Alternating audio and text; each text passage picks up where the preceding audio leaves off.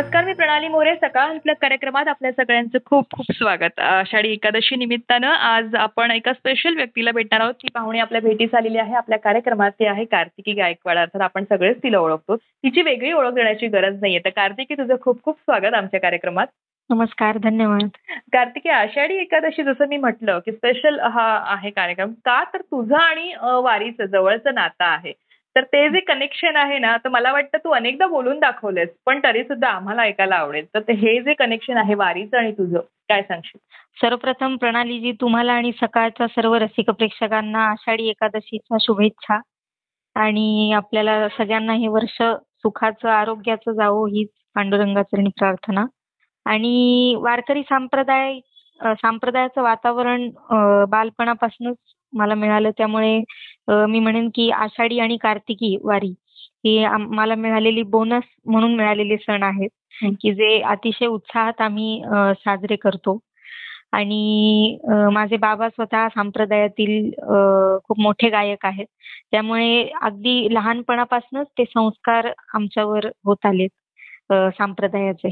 निश्चित. आणि त्यामुळे ते तुझं वेगळं कनेक्शन आहे वारीशी. बरोबर. मी असं म्हणेन की घरामध्ये एक जी परंपरा असते ना आपल्या पूर्ण आधी तुझ्या तुझ्या घरात तशी परंपरा आहेच वारकरी संप्रदायाची आणि एकंदरीत भजन तू आधीपासूनच लहानपणापासून गायली आहेस त्यामुळे तुझ्या आवाजाचा जो अ, जो बाज आहे ना तो कळायचा. जेव्हा तू लिटिल चान्सला ही गायचीस तेव्हा की अ, हे सूर कुठेतरी आधीपासूनच मुरलेत तुझ्या अंगामध्ये. तर हे जे लहानपणापासून तू ऐकायचीस त्याच्यातनं तू घडत गेलीस तर हा जो अनुभव होता तुझा तो तू किती एन्जॉय केलास आपल्या घरातला?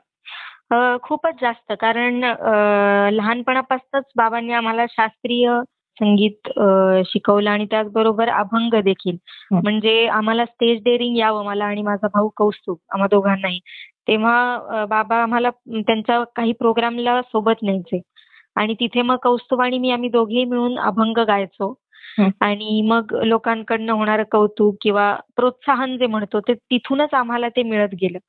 आणि बाबा स्वतः गायक असल्यामुळे. ते एक संस्कार जे असतात किंवा. अभंग गाण्याची त्यांची जी स्टाईल आहे. ती पहिल्यापासूनच मला ते आकर्षित व्हायचे मी त्याकडे. आणि त्या पद्धतीनेच त्यांनी मला घडवलं आणि त्यामुळे सारेगमामध्ये पण मी जेव्हा बाबांच्या काही चाली गायले. तर ते वेगळे पण लोकांना खूप आवडलं की अरे हा खूप सांप्रदायिक चाली अभंग ते लोकांना आवडलं कारण तोपर्यंत लोकांनी सगळे पॉप्युलर सगळे भीमसेनजींनी वगैरे गायलेले अभंग एवढंच परिचित होतं. बरोबर हा. पण जेव्हा बाबांच्या अनेक वेगवेगळ्या चाली मी सारे सारेगमामध्ये गायले तर त्या खूप लोकांपर्यंत पोहोचल्या. आणि मला त्याचाही खूप जास्त आनंद आहे की मला ते गाण्याचं भाग्य मिळालं. बरोबर. तुझं नाव जे आहे याआधी आम्ही ऐकलं आहे कार्तिकी. हे मला वाटतं तुला त्या- त्याच्याशी तू एक वेगळी कथा संबंधित आहे. तर एक त्यामागची जी कथा आहे किंवा कसं नाव पडलं कार्तिकी माझा कार्तिकी एकादशीचा जन्म आहे नोव्हेंबरमध्ये माझं नाव बाबांनी कार्तिकी हे ठेवलं. आणि म्हणजे आम्ही तीनही भावंडांचं आमचं नाव एक आध्यात्मिक आहे. माझं एका भावाचं नाव कौस्तुभ आहे दुसऱ्याचं कैवल्य. कौस्तुभ म्हणजे पांडुरंगाच्या गळ्यातील मणी. आणि कैवल्य म्हणजे मोक्ष. आणि. आषाढी एकादशी आपलं सॉरी कार्तिकी एकादशीचा माझा जन्म असल्यामुळे. माझं नाव कार्तिकी आणि योगायोगाने ते सगळं क क जुळून आलं त्यामुळे बाबांनी असे युनिक नाव ठेवलं तिघांचं पण मला वाटतं वारीचा तर म्हणजे आळंदीचा जन्म असल्यामुळे तिथेच बालपण गेल्यामुळे वारीशी तुझं जवळचं नातं असेल वारीत तू अनेकदा गेली असेल तिथे आलेल्या अनेक भक्तांना तू जवळून पाहिलं असेल कसा माहोल असतो आणि कसं तू एन्जॉय करायचीस तू? म्हणजे मला वाटतं जसं तू म्हणालीस की हा एक बोनस सण आहे आम्हाला मिळालेला. तर तो. जो आहे तो लहानपणी तू कसा एन्जॉय करायचीस? तू किती उत्साही असायचीस? वारीत स्वतः किती सहभागी व्हायचीस? आणि कशा पद्धतीनं ते सगळं तो आनंद अनुभवायचीस? जेव्हापासून मला कळतंय तेव्हापासून मी वारीत सहभागी होतीये किंवा वारकऱ्यांचा तो आनंद खूप जवळनं मी बघतीये हं. अ, प्रस्थानच्या एक दोन तीन दिवस अगोदर पूर्ण आळंदीत वारकऱ्यांची गर्दी असते किंवा प्रत्येक धर्मशाळेमध्ये म्हणा किंवा सगळीकडे वारकरी हे राहायला असतात. आमच्याही इथे म्हणजे राहुटी आपण नाही का ते तंबू हो, वगैरे हो. करतो तसं करून वारकरी राहतात कार्तिकी वारीच्या वेळी सुद्धा त्यामुळे तो तिथनं जे जवळनं अनुभवलंय मग त्यांचा तो दिनक्रम हरिपाठ करणं भजन करणं काकडा भजन सकाळचं. परत कीर्तनाला जाणं कीर्तन ऐकणं. म्हणजे हे एक आध्यात्मिक वातावरण आहे आळंदीत तर कायम तो टाळ मृदुंगाचा आवाज हा असतोच.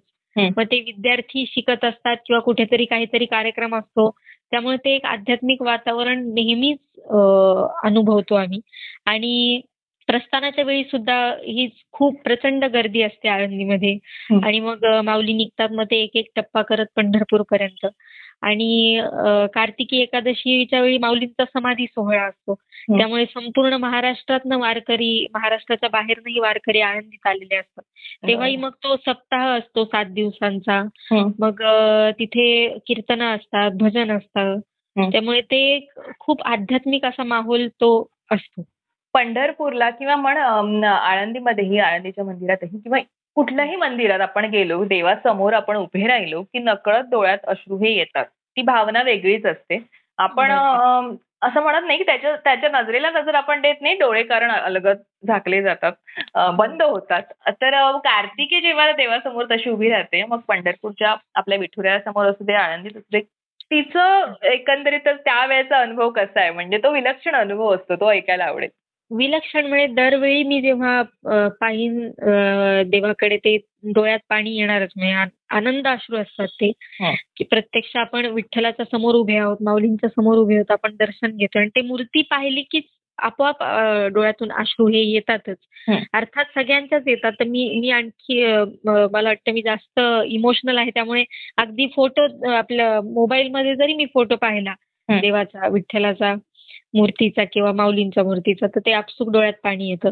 आणि एक प्रसंग असा आला होता की एकदा तुळजापूरचं दर्शन घेऊन आम्ही पंढरपूरला गेलो. आणि आम्हाला रात्री उशीर झाला पण बारा वाजता आम्ही विठ्ठलाच्या समोर उभं राहून बाबा मी आणि कौस्तुभ आम्ही तिघेही एक अभंग गायलो होतो. तेव्हा कोणीही नव्हतं इतर फक्त आम्हीच होतो. आणि ते भाग्य गाण्याचं देवासमोर आम्हाला मिळालं आणि ते ते जे काय सुख होतं एक दोन तीन मिनिटाचं तिथे उभं राहून गाण्यात.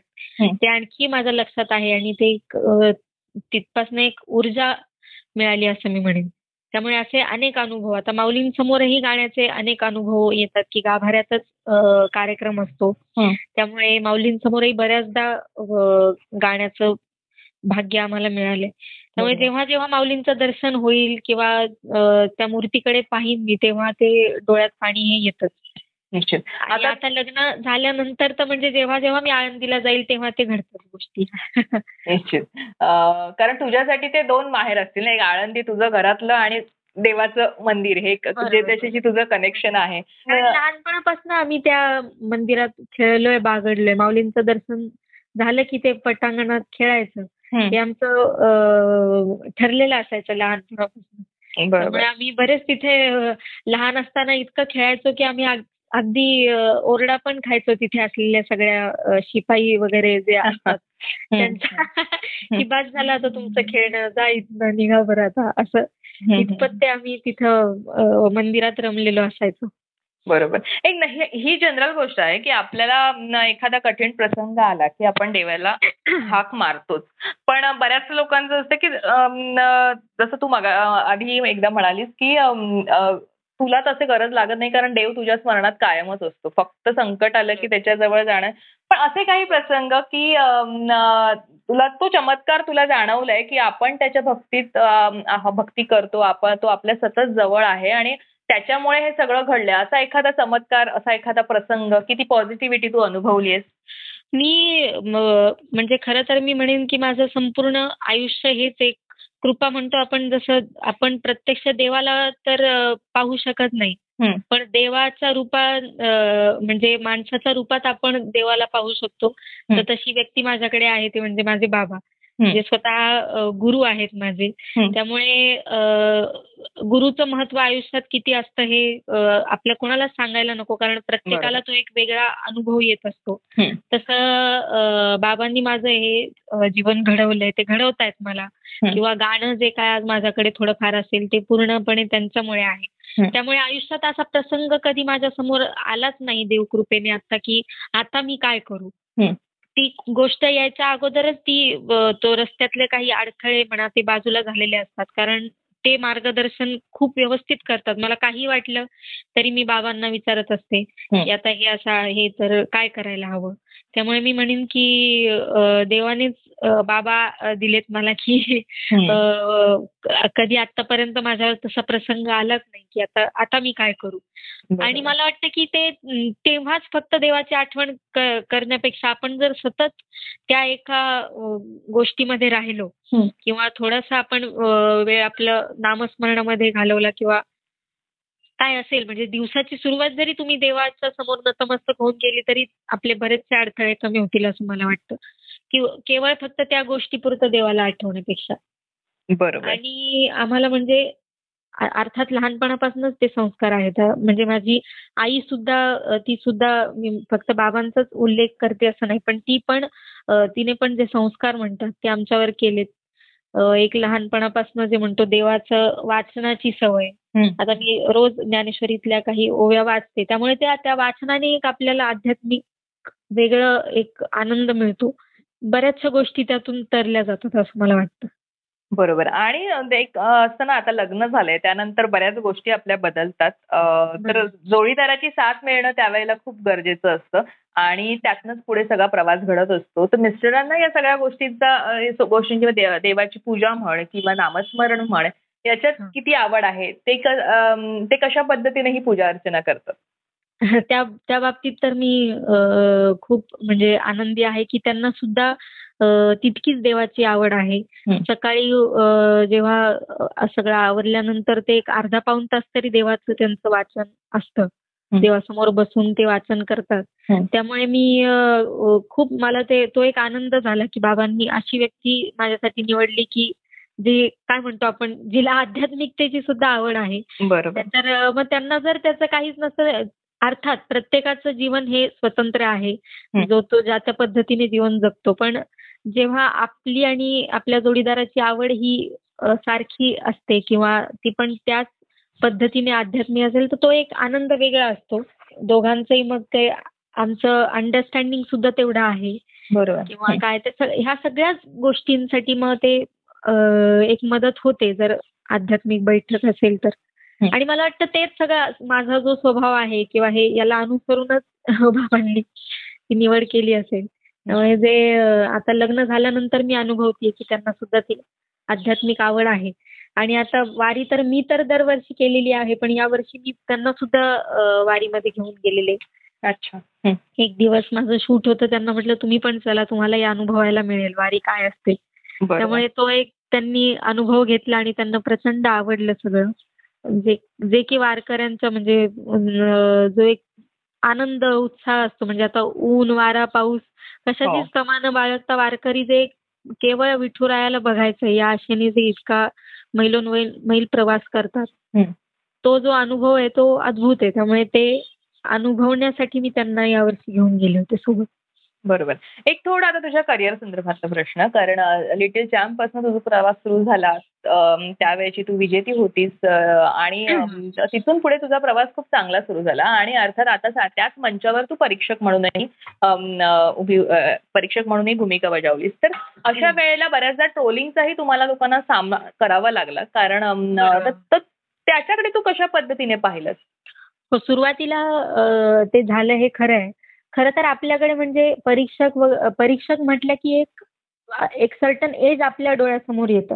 की हा आता हे एज आहे परीक्षक किंवा म्हणजे मोठीच लोक. असंच आपण आतापर्यंत पाहत आलोय पण झीने का झी मराठीने आमच्यावर विश्वास टाकलाय तो.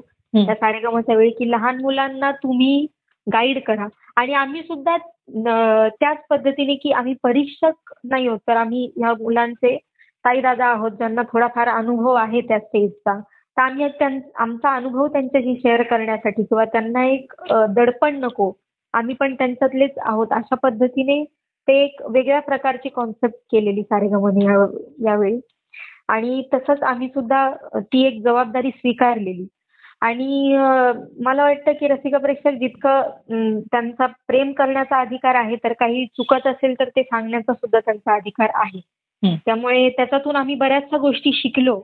आणि. नंतर नंतर आम्ही त्या म्हणजे स्वतःच्या त्या त्या आम्ही बदल करत गेलो की जे रसिक प्रेक्षकांना हवंय किंवा जे आमच्याकडनं व्हायचं त्यात आम्ही पाचही जणांनी विचार करून बदल करत गेलो आणि नंतर नंतर ते आवडायला लागलं लोकांना.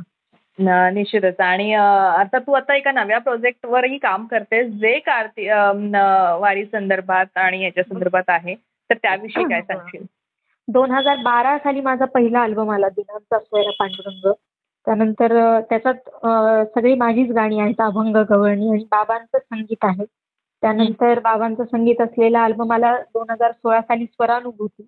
यातही सगळे संतांचे अभंग गवळणी आहेत. आणि आता कैवल्यवारी नावाचा एक अल्बम आहे. ज्याचं म्हणजे वर्षा हुंजे ज्या आहेत राजेंद्र हुंजे पत्रकार यांचा मिसेस त्यांनी वारीचे जे टप्पे आहेत त्या टप्प्यांवरती गाणी केली आहेत. म्हणजे त्या टप्प्यांचं वर्णन करणारी गाणी केली आहेत. आणि ती बाबांनी संगीतबद्ध केली आहे त्यात सुरेशजी गायलेत पंडित सुरेश वाडकर गायलेत शौनकजी अभिषेकी गायलेत आनंद भाटे सर गायलेत मी पण गायली आहे. शमिका भिडे अवधूत गांधी कुलकर्णी सर म्हणून एक आहेत ते पण गायले तर आम्ही सगळ्यांनी ते गायले आणि तो एक नवीन प्रोजेक्ट आता ती गाणी एक एक एक एक करून रसिकांच्या भेटीला येते येत आहेत. आणि अजूनही दोन तीन अभंग आहेत जे आषाढी एकादशी पर्यंत येतील.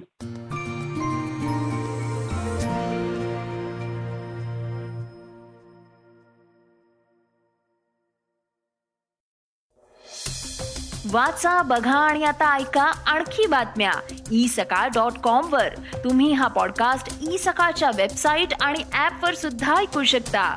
विसरू नका या पॉडकास्टला आपल्या आवडीच्या पॉडकास्ट ऍप वर सबस्क्राईब किंवा फॉलो करायला.